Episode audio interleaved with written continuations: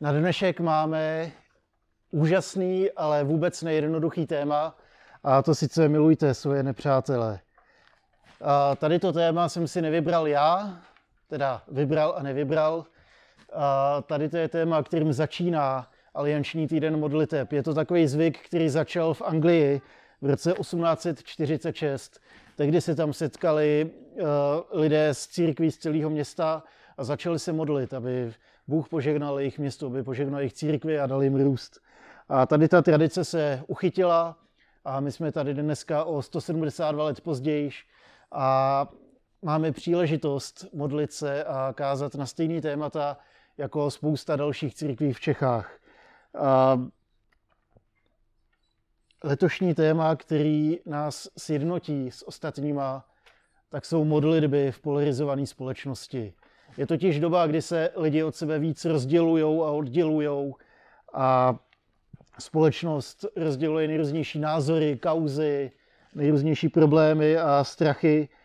A v době, kdy ve společnosti je spoustu rozmíchávačů nenávisti vůči svýmu okolí, tak si myslím, že právě sjednocení se na modlitbách jako církev je něco, kde můžeme začít a kde můžeme přinést něco, co tady ten svět nemá zápas za jednotu nejenom církve, ale celé společnosti nabývá na důležitosti a věřím, že jako církev tady máme co přinést. To, že tam, kde příliš snadno vznikají hranice mezi my a oni, mezi tím, kdo má pravdu a tím ne, tak je naprosto klíčový, s jakou se postavíme vůči těm, kdo s náma nesouhlasí. V době, kdy je tak jednoduchý rozdělit společnost a kdy lidi házejí špínu jeden na druhýho, tak si myslím, že je docela zásadní svědectví církve právě v tom, jakým způsobem se postavíme k lidem, kteří mají odlišný názory než my, kteří přemýšlí jinak, kteří věří něčemu jinému než my. Věřím, že namísto toho, aby se společnost rozdělovala, tak naopak se má sjednocovat, protože sjednocování je něco, co pán Bůh dává. Je totiž až děsivě snadný nechat se strhnout k tomu, že ten, kdo se mi nelíbí, tak ho označím za nepřítele a pak se s ním vypořádám tak nějak po svým. Ježíš ale svoje následovníky učí něco trošku jiného. Neučí milovat své nepřátele. A rád bych začal citátem známého anglického spisovatele, myslitele, kazatele, teologa G.K. Chesterton, napsal, že Bible nás učí milovat své bližní a taky nás učí milovat své nepřátele, protože pravděpodobně jde, jde o ty stejný lidi. Tak spolu s váma bych rád přečet text, který je v Matoušově evangeliu z 5. kapitoly 43. až 48. verš. Takže Matouš 5, kdo máte ještě papírový, tak můžete listovat, kdo máte aplikace v Bibli, tak to najdete asi rychlejš.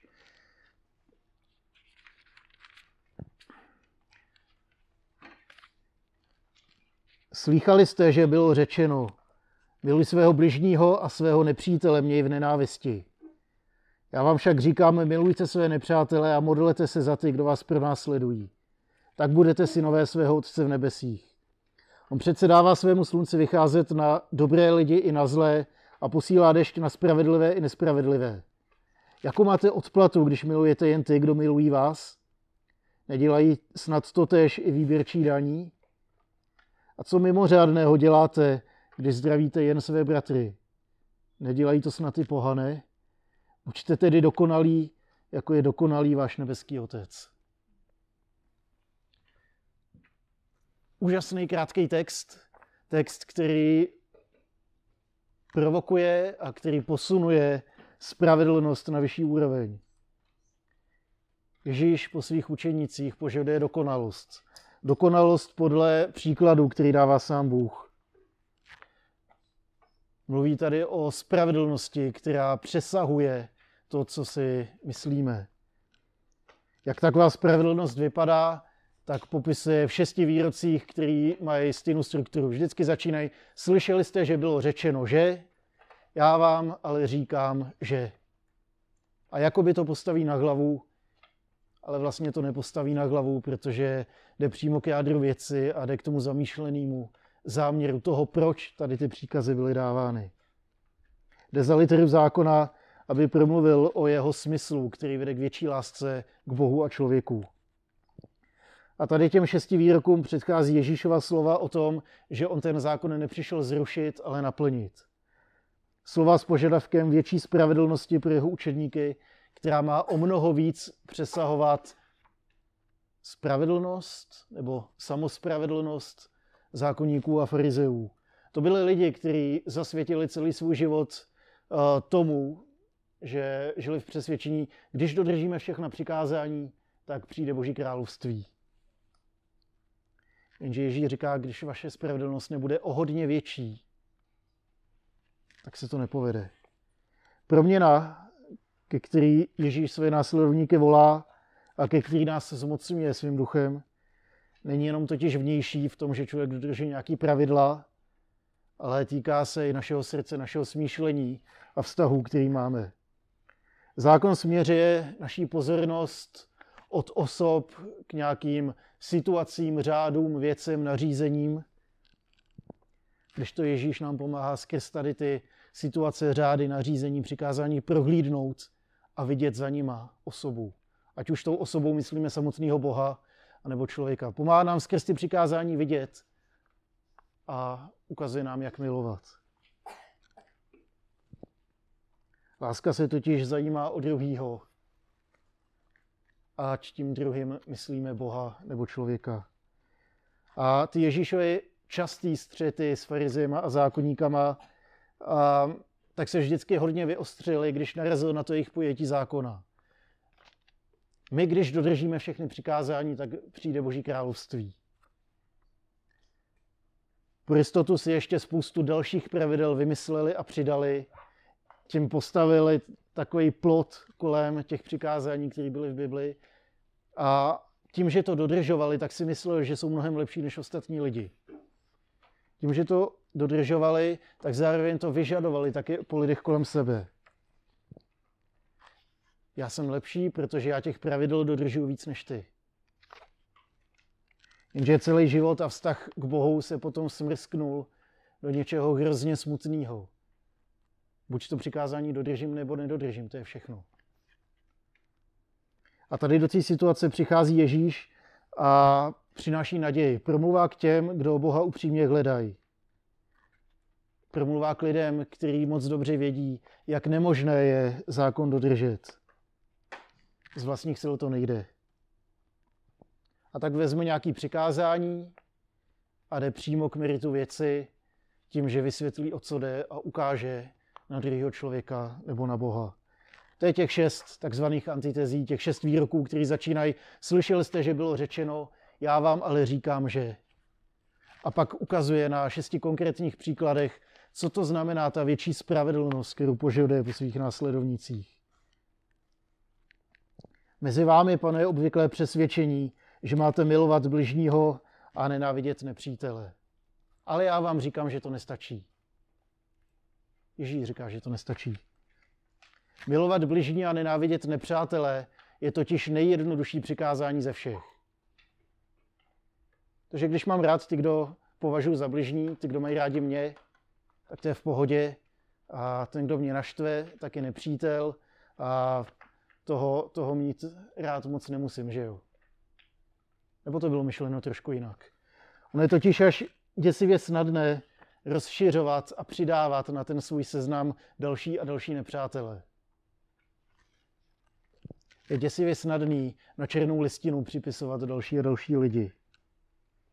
Ježíš ale volá svoje učeníky k vyšší spravedlnosti, k lepší, která jde mnohem dál, volá ke spravedlnosti Božího království. Tedy taková, která je tak radikálně jiná a odlišná od toho, co můžeme vidět kolem sebe. Takový spravedlnosti, která sama o sobě zvěstuje lásku a svědčí o Bohu. Ježíš odmítá nenávidět nepřátele a nově definuje, kdo je bližním. Hrstka Ježíšových učeníků má dělat víc, než se po nich podle zákona může chtít. A to dobrovolně. Proč? Protože Boží království je mnohem víc než něco, co se dá nařídit a nadiktovat. Ježíšovo přikázání milovat nepřátele bylo pro jeho posluchače asi jedno z tím nejprovokativnějších a nejkontroverznějších příkazů. A dodnes je jedním z důvodů, proč spousta lidí nechce mít s křesťanstvím nic společného. Milovat své nepřátele a činit jim dobře je totiž nad lidské síly. Ale z boží síly a z moci Ducha Svatého a skrze poznání vlastní padlosti a narušenosti a toho, kolik nám bylo odpuštěno, najednou můžeme mít víc milosrdenství pro druhý lidi. Když jsme mohli zahlínout, jak moc nám bylo odpuštěno, když jsme ještě byli božími nepřáteli, tak tady, tady to je ta startovací pozice, ze které vidíme, že ta láska je možná. Ano, pak se stává znakem božího lidu. Když Ježíš přichází, tak druhým otevírá boží království. Častokrát přitom staví staré pořádky na hlavu, aby ukázal jejich původní záměr. A začal provokativním tvrzením, že zruší tady ten příkaz. Zruší příkaz nenávidět nepřítele. A dělá to zcela klidným srdcem a se zcela čistým svědomím, přestože před chvílí říkal, já jsem nepřišel zákon zrušit, ale naplnit.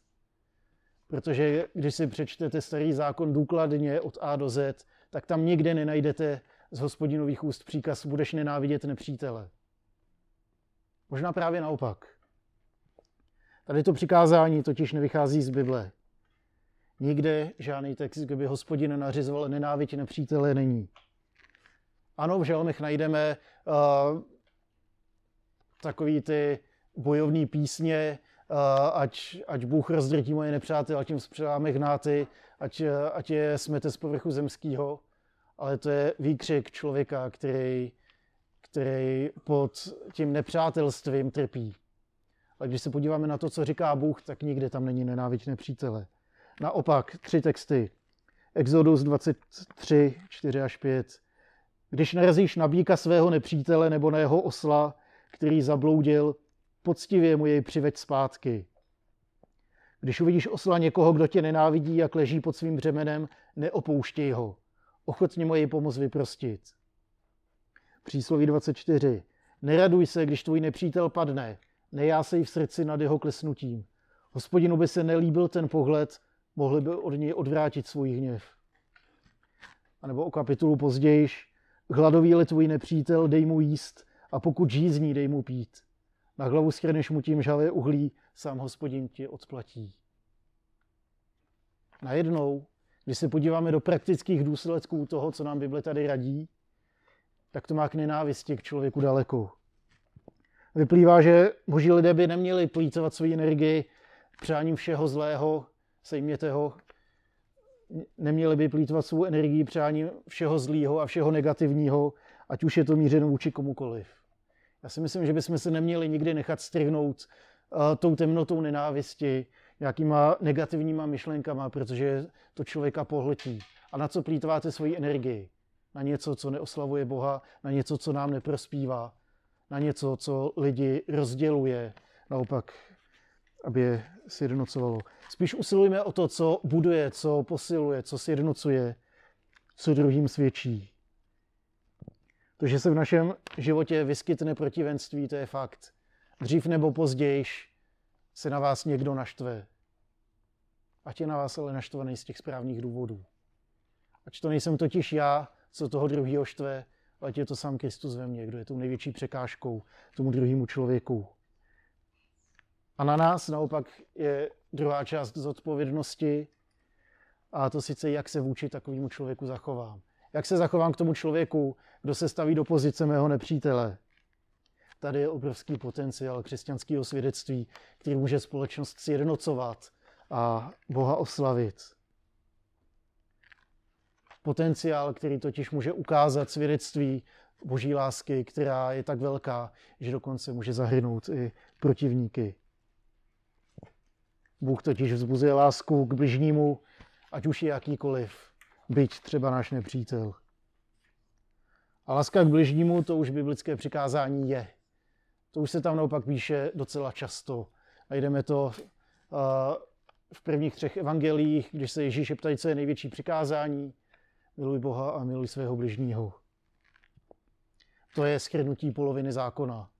A, takže když vezmete vezmete tady tu část, tady tu část Bible, tak to můžete schrnout půlku z toho miluj bližního svého. Nemsky se ani nezachovávej zášť proti synu svého lidu, miluj svého bližního jako sám sebe, já jsem hospodin. Co to znamená a kdo je můj bližní? O tom Ježíš mluvil hodně. Pomáhal nám totiž proměnit náš pohled. Pro mě je náš pohled od nepřítele k bližnímu a taky náš vztah k němu.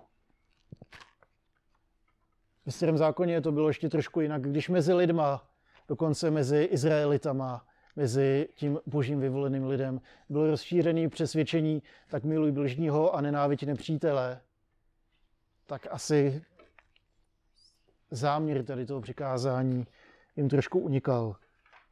Možná by se to dalo schrnout trošku jinak. Že ten zákon říkal, aspoň někoho budeš mít rád. Aspoň bližního nebudeš nenávidět, i kdyby to byl lump. A předpokládá se, že tím bližním je Izraelec. Nebo aspoň člověk ze stejného regionu. Nebo aspoň ze stejného města. Aspoň příbuzný, když už nikdo jiný. Přikazuje se, že budete mít kolem sebe aspoň nějaký okruh lidí, vůči kterým budete solidární, který nezačnete nenávidět, byť by vám vyvedli cokoliv. A ti ostatní, o těch si myslete, co chcete, ale aspoň s někým to musíte myslet dobře. A Ježíš bere tady to přikázání a posune jim mnohem dál. To, že nemyslet to aspoň s někým špatně, to není nic výjimečného. To myslím, že je praxe a přání každého z vás. Každý z vás má aspoň někoho, s kým to myslíte dobře. Každý z nás má aspoň někoho, komu přejeme všechno dobré a ne všechno zlé. Ale v lidské přirozenosti je takový ten jistý druh separatismu, nebo jak to nazvat, totiž, že my si sami vybíráme, kdo je ten náš bližní, kdo je ten, vůči komu se budeme chovat hezky. Sami si vybíráme přátelé a na druhou stranu se některých lidí straníme. Otázka je, jestli umíme být přejícní vůči kolegům v práci, vůči spolužákům ve škole, se kterými to není jednoduchý. Jestli umíme vycházet se členama rodiny, se kterými si tolik nerozumíme. Protože vždycky si můžeme najít nějaký důvod, proč to aspoň někoho tu skupinu aspoň někdo ořezat minus jeden člověk. Vždycky se najde nějaký důvod. Ježíš naproti tomu bere tady to přikázání a jde mnohem dál, posune tu spravedlnost na úplně vyšší úroveň, když rozšiřuje s aspoň někoho na kde koho, dokonce i vašeho nepřítele. Spojetí aspoň někoho budeš mít rád, říká, podívej se, tvůj bližní může být i tvůj nepřítel. A tam začíná to slavné podobenství o milosrdném Samaritánovi, protože kdo byl Samařen pro Izraele? To byl ten největší povl a člověk, který ho považovali za nepřítele. Najednou z aspoň někoho se stává kde kdo. Právě díky Kristu. Tady v kázání nahoře to Ježíš formuluje z druhého konce. Ani s tím, kdo se chápe jako tvůj nepřítel, to nemáš myslet špatně. Vyvolat nepřátelé Bohu dík totiž nemusí znamenat taky nasadit si růžový brýle a zbláznit se do toho člověka. To je pojetí romantismu. V duchu toho romantismu totiž rozlišujeme jenom binární pojetí lásky, a to buď to vášnivý city, anebo nic. Ježíš naštěstí v lásce, o který mluví on, tak je, to je mnohem praktičtější a v čems mnohem přízemnější. Ta láska, o které Ježíš tady mluví, je v intencích toho znamená mít někoho rád, přát mu dobré a třeba to dobré pro něj i udělat, pokud je příležitost. Tady ten pozitivní přístup je skvělý v tom, že nedává prostor nějakým temným myšlenkám, nenávisti a všemu, co stravuje a ničí lidský srdce, všemu, co rozděluje společnost a soustředí se na to zlý na místo toho dobrýho. Taková láska je sjednocující silou, která může překlenout ten příkop mezi mnou a tím, kdo je můj nepřítel. Taková láska je silou, která má moc sjednocovat a proměňovat společnost. A tady ta láska, když ji budeme projevovat svýmu bližnímu, ať už je to kdokoliv, tak se budeme přibližovat k dokonalosti, ke který Ježíš volá své následovníky. Buďte dokonalí, jako je dokonalý váš Otec v nebesích. To slovo pro dokonalost můžeme taky přiložit jako uh, celý, celistvý, dospělý, úplný. Bůh nám v Ježíši dává příklad k následování a pak říká, buďte dokonalí. Nebo budete dokonalí, by se to dalo přeložit. Tam je ta gramatika taková vtipná, že nám nabízí obě dvě možnosti. Najednou je tam nějaký napětí mezi příkazem a oznámením. Nebo příkazem a zaslíbením. Buďte dokonalí, anebo budete dokonalí. Přiložit se to dá oběma způsoby. A tady to můžeme vnímat jako zaslíbení i výzvu. Výzvu k víře v Boha, který nám k tomu pomůže. Když se ho budeme držet, budeme zpět k dokonalosti ve smyslu lásky, milosrdenství a života pro druhý, který žil Ježíš. Života, který Ježíš dodnes žije skrze ty, kdo mu ve svém životě udělají prostor a nechají ho jednat. A to není nic příjemného ani nic jednoduchého. Ale právě tady k té dokonalosti Ježíš své učeníky volá. Volá nás k mimořádnému životu, k výjimečnému životu. K životu, který jako celek oslavuje Boha a je svědectvím o jeho lásce k lidem. Ježíš nás volá k výjimečnému životu, který je odrazem Boha na tomhle světě. Jako pochodeně říkáme, že svítíme Boží lásku svému okolí. Co to znamená pro nás? Podobně poslání Izraele jako božího lidu bylo vnímáno v intencích taky odráží boží slávu. Říká se, že Izrael je výkladní skříň toho, jak vypadá život s Bohem. Když se na ně podíváte, tak uvidíte, co to znamená, když někdo je božím člověkem, když nějaký národ patří Bohu. A věřím, že církev pokračuje v tom být božím lidem, v tom, že se stávají ochutnávkou toho, jak vypadá boží království tady na zemi. A to je naše poslání jako křesťanů. Být ochutnávkou toho božího království už tady, s tím, co přijde s Ježíšem v plnosti jednoho dne. Být jakou, jakousi ochutnávkou božího království, upoutávkou k výjimečnému životu. Životu, jehož producentem je Bůh, režisérem Duch Svatý a Ježíš hlavním hrdinou. Pokud se křesťané stávají dobrým svědectvím, tak jsou tou neodolatelnou upoutávkou, která vzbuzuje otázku, jak se toho můžeme stát součástí. A to je jednoduchý. Vyžaduje se po nás jedno jediný. Víra. Jak se stanu součástí tady toho příběhu, jak se stanu součástí toho života. Věřím, že ten život mi může dát jenom Bůh, že to není moje zásluha. Že to není něco, co vyprodukuju já sám ze sebe tím, že se budu víc snažit, nebo, uh, nebo budu dělat víc něčeho, nebo naopak méně něčeho. Ale že uvolním prostor Bohu, aby mohl jednat v mém životě. Protože věřím, že jeho zaslíbení platí, že jeho slova jsou pravdivý a že on je ten, kdo mi může dát život v plnosti. A tak mu dávám prostor, aby skrz můj život jednal. Tady k tomu životu přijímáme pomoc z hůry, která přichází v Kristu.